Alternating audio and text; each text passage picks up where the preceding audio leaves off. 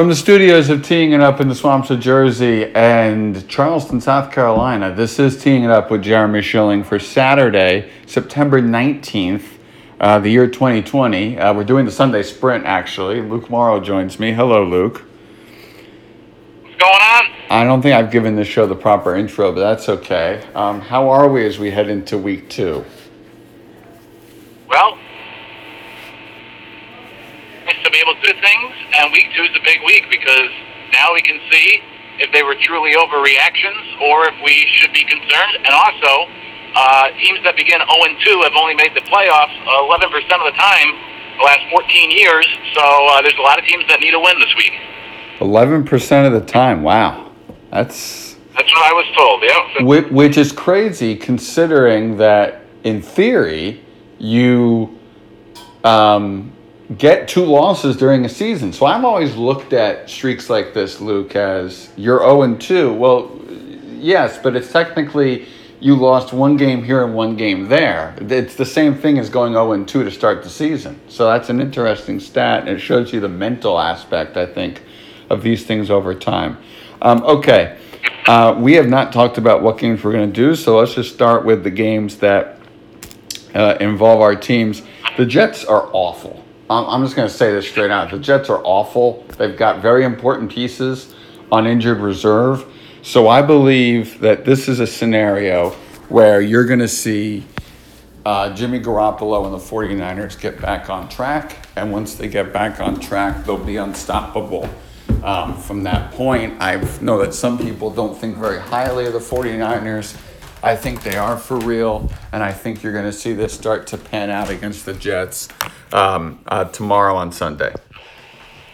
Yeah, uh, you know, I agree with the first thing you said. I do think this is a get right game for the 49ers. You know, now they do have to travel. They're going to stay on the road in like West Virginia for 15 days to play these two games up in the Northeast. It's not going to be an easy trip for them, but I do think uh, they should be able to win tomorrow. If they don't, then we'll have some serious questions or concerns for Jimmy Garoppolo, who struggled last week, and they took the football out of his hands in the playoffs last year. Uh, but my concern with the 49ers, and we'll see how they look against the Jets, if that's a fair barometer, but when you compare them to what, and it's only one week, but when you compare them to what we saw from the Chiefs and what we saw from the Ravens, and even the Saints, you know, these teams that we believe are the best in football, there does seem to be a difference between them and the Niners right now. So San Francisco has got to go out and show me something against the Jets. Unfortunately for your Jets, I think they will. I uh, I agree. They have not given Sam Darnold the, weapons that he needs, and that has been a chief mistake um, of um, them. I've had to change rooms, and I forgot to bring the NFL slate for this week with me. Um, so Oh, we're we're, we're going to be doing this by by the seat of our pants. By the way, I do think Adam Gase his job is is in jeopardy and is not in jeopardy at the same time. I think it is in jeopardy if they lay an egg. I don't think it's in jeopardy because of the injuries, but I think if they just lay offensive legs eggs after offensive leg eggs, not legs eggs, and not using your legs properly, um, you're going to see this over time. Your Vikings lost last week, and now you face the Colts. Uh, so two 0 and 1 teams with flashy quarterbacks, but teams that lost last week. So what's your read on both your team and this game against the Colts? Uh, I would like to think that the Vikings are better than what we saw last week. You know, the offense actually didn't play bad. They only ran like 47, 48 plays on offense and scored 34 points uh, against the Packers, but the defense was horrendous. Uh, and that's going to be a concern for the Vikings. I mean, the, their cornerbacks have a combined nine career uh, starts. They're all under 25. They're replacing six defensive starters. They're missing Danielle Hunter, the best pass rusher. Their other best pass rusher, that was his first game with the team on Sunday. He said he's still trying to get his feet under him uh, with a new team. So they're just going through a lot of transition. Uh, I think that bodes well for the Colts. You know, the Colts lost last week against the Jaguars, and that's our big takeaway. But if you watch that game, and the Colts outgained Jacksonville, Philip Rivers just threw two interceptions in the fourth quarter when they had a chance to either put the game away or come back and, and take the lead or, or tie it uh, in the final uh, minutes of that fourth quarter. Now the Colts get to play, you know, at home, indoors, on turf. Could be a little bit easier for Rivers in that offense. So I am concerned as a Vikings fan for this defense. Uh, I'm curious to see what sort of Philip Rivers we get because these last couple of years he's been terrible in close games in the fourth quarter. I guess that's what I'm banking on. Keep it close in the fourth, and maybe Philip Rivers will unravel. But the Vikings defense is going through quite the transition, and I'm not sure if it will get a lot easier tomorrow against the Colts. Nor am I. Um, I have good news, by the way. I have the NFL slate back in front of me. All right, we're back on track. Yes, we are back on track. Here's my question involving the Vikings. At what point does because you've been on this momentum, right, of being a team that can challenge the Packers for the for your division, be a perennial contender, and you've made some offseason moves and some offseason uh, re-signings, you know, like Dalvin Cook, to get to a certain place. What is holding you back? What do you think is going to be the deciding factor on if you reach what would be the logical next step for you guys? Yeah, it will be the secondary. Now they have, according to Pro Football Focus, two of the best three safeties in that secondary. Uh, but the concern is the cornerbacks. Uh, they, they lost their top three cornerbacks from a year ago, and they're replacing them with with guys who have barely been in the league and just don't have the experience. And Mike Zimmer is a coach who usually never plays rookies because he doesn't think they're ready and they're not ready for his somewhat complex defense. But he's forced to do that this year. So they have all of the. You look at the team, like you said. I mean, they gave Dalvin Cook his money. They gave Kirk Cousins his contract they're going to have a good offense. They scored 34 points last week. You know, first game of the season with the new offensive coordinator. I think they'll be okay there, but I don't know if they can stop teams at least for the first half of the season. So they tried to bolster their defensive line so that you can pressure the quarterback, make it easier on that secondary. But then now Danielle Hunter's out for the first month. There goes your best pass rusher. And uh, I think they only got to Aaron Rodgers. They only touched him twice all of last week. So he had all day to throw. Secondary's not good enough that's the one big missing piece. I think this team, the roster is good everywhere else except the except the, the, the cornerbacks, and the offensive line could also uh, get a little better as well. All right, we're going to move on, um, and now we're just going to be doing this by the seat of our pants, folks. Uh, is the next game you want to talk about uh, the Monday night game between the Saints and the Raiders?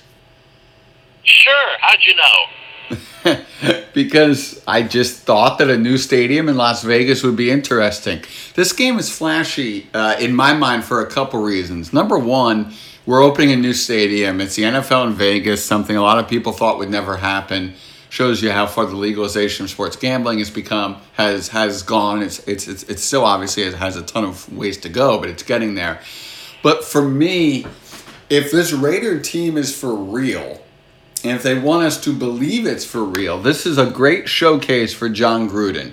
I know he was given a 10 year deal and all that stuff, but this should be a pretty simple game for the Saints. But it's two 1 0 teams, and there's some promise there um, in Las Vegas that they may be onto something. Where's your head when it comes to is the Oakland offense for real versus the Saints? who may have or may not have a gimpy Michael Thomas on an ankle? Yeah, I'm curious to see. I think the Ra- I'm not. I think the Raiders have a losing season this year. I don't think they're there yet, ready to compete. I think the offense could be interesting, but my question is, I have questions for both these teams. For the Raiders, would be, you know, they played the Panthers last week, who probably will have the worst defense in the league. So, you know, the Raiders went on the road early game on the East Coast. Week one, they scored 34 points, but I don't know how much of that was their offense or the Panthers' defense. So I'm interested to see against a much better Saints defense. And on the flip side, you, you mentioned Michael Thomas. I, I can't imagine he'll be able to play, you know, only a week after that injury. Usually it's about a month. I know they're trying to get him out there. I, I don't think he will play. And Drew Brees in the first game, I mean, he's lucky that uh, Tom Brady didn't play great because that's all we left talking about. But I wasn't very impressed with Brees. He only had 180 yards. They used Taysom Hill when they wanted to throw it downfield. Uh, so I have questions about Drew Brees, and the Raiders' defense I don't think is very good. So I think Brees will have an opportunity. So this early in the season, we're still trying to form our impressions, and I want to see what Drew Brees looks like. And then on the other side, the Raiders' offense. Uh, I think the Saints do win the game, but I'm curious to see you know how close the Raiders may be to, to being able to compete with a team like that. And look, let, let's be blunt about it. Drew was 50 50 on coming back. So you wonder how much is left in the tank and what goes first. It's the ability to throw it down the field, it's arm strength.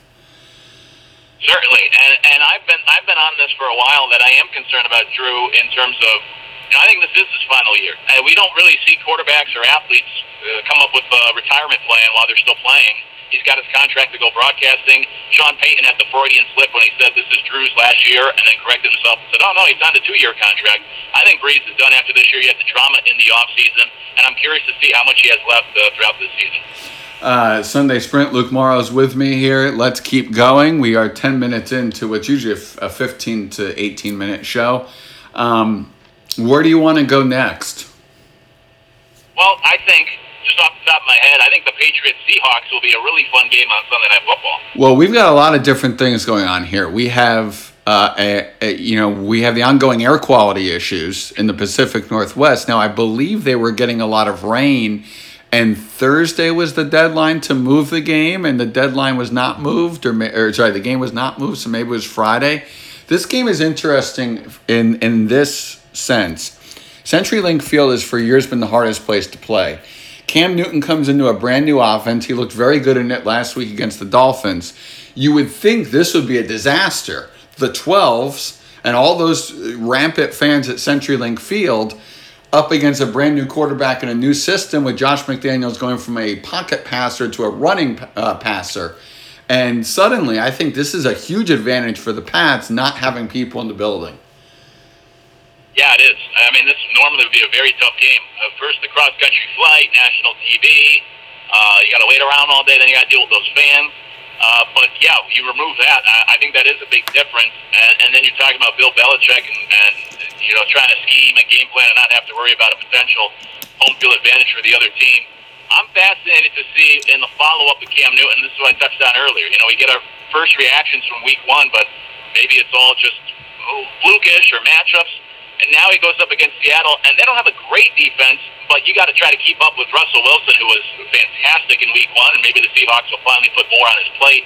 And for the Patriots offensively, you know, Cam Newton, for as well as he played, he didn't throw the football a whole lot. He didn't throw it downfield. He had the second most rushing attempts of any game in his career, and half of his pass attempts were built off of play action. So this is a team that's built around that run game.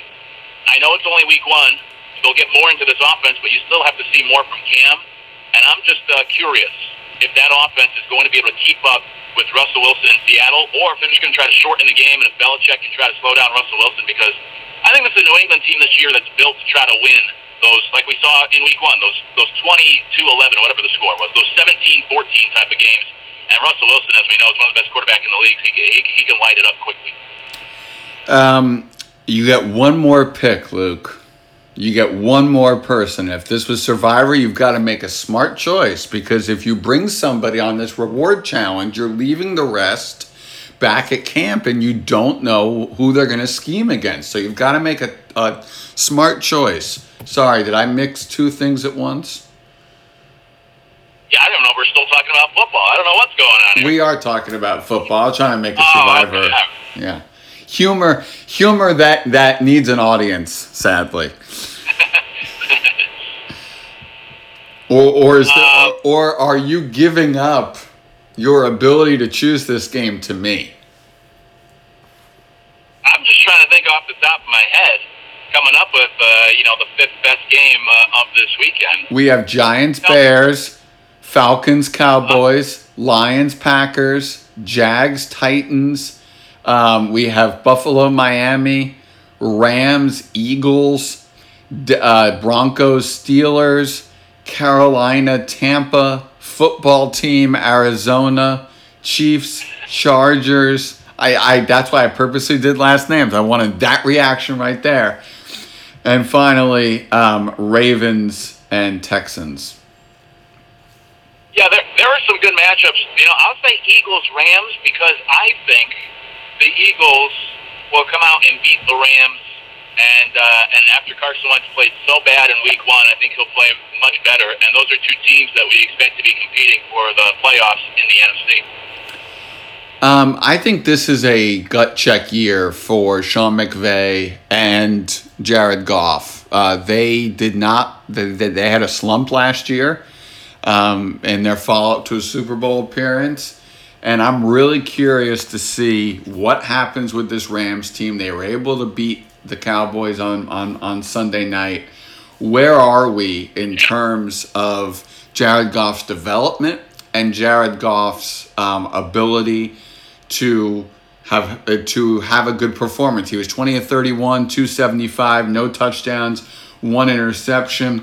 Their running game was pretty spread, um, but Malcolm Brown had two touchdowns and Robert Woods had three Uh, sorry, had uh, no touchdowns. I was looking at the wrong stat, but Robert Woods did have six catches for 105 yards. Um, on Ryan Seacrest's radio show, and yes, you're don't change the dial. You are listening to this correctly on on Ryan's radio show. Um, they found out that somebody who works in the building where his show is done in Los Angeles is Jared Goff's roommate. It is. It is a, a gentleman named Patrick. He works in sales um, for, for iHeartMedia. And he said that Jared had a really good offseason. He thinks that he's better than he was entering last season mentally, physically, and em- emotionally. Look, this is just his roommate. He, he could be saying whatever, but he really thinks that, that this could be a positive year for the Rams. I think the Eagles have gone through so much up, down, up, down, injuries, offensive. Uh, just you know, sometimes they're great, sometimes they're horrible week to week. You don't quite know what you're getting from the Eagles, um, and I really think that this could be a breakout week for the Rams. Um, uh, it's a, it's a long flight. It's on the road. It's a 1 p.m. start, so you better get those Jets moving.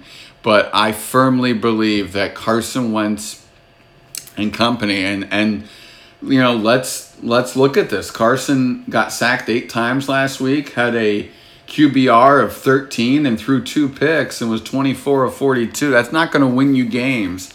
And boston scott being your leading rusher is not going to win you games if you're the eagles. I think it's a big opportunity for the rams. It, it is. Uh, I, I'll take the Eagles. I'm concerned about the offensive line, but I do think Carson Wentz gets right, and I think the Rams, because of that long trip, and uh, the Sunday night game against the Cowboys, we saw the Eagles blow their game. Rams beat the Cowboys, and we're thinking, man, the Rams are going to go in there and, and manhandle Philadelphia. I'm taking the Eagles at home. Uh, the bigger question, though, is why does Jared Goff still have a roommate? Um, and he has a girlfriend now. And all this is, Yeah. is, is publicly known. Um, according to Patrick, because this was the number one question that one of Ryan's co hosts asked him, which is why the heck does he still have a roommate?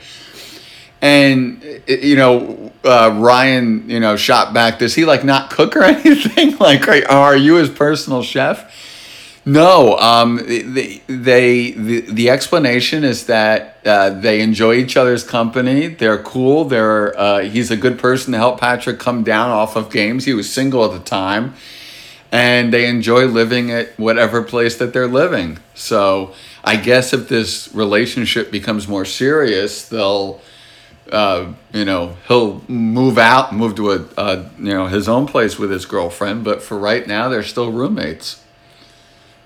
Hey, some people just like having that company. Uh, Good, good for them. Well, also it, it can keep them in check and keep them focused. Um, be- because if you think about the sales industry, and especially radio sales, there's a lot of pitching, and if Jared working from home all these months sees as hard as as Patrick's grinding, it's going to make him grind more. So they think they're a good match for each other. Jared also changed his nutrition plan in the off season, and then Patrick thought that having a roommate was helpful in that regard as well.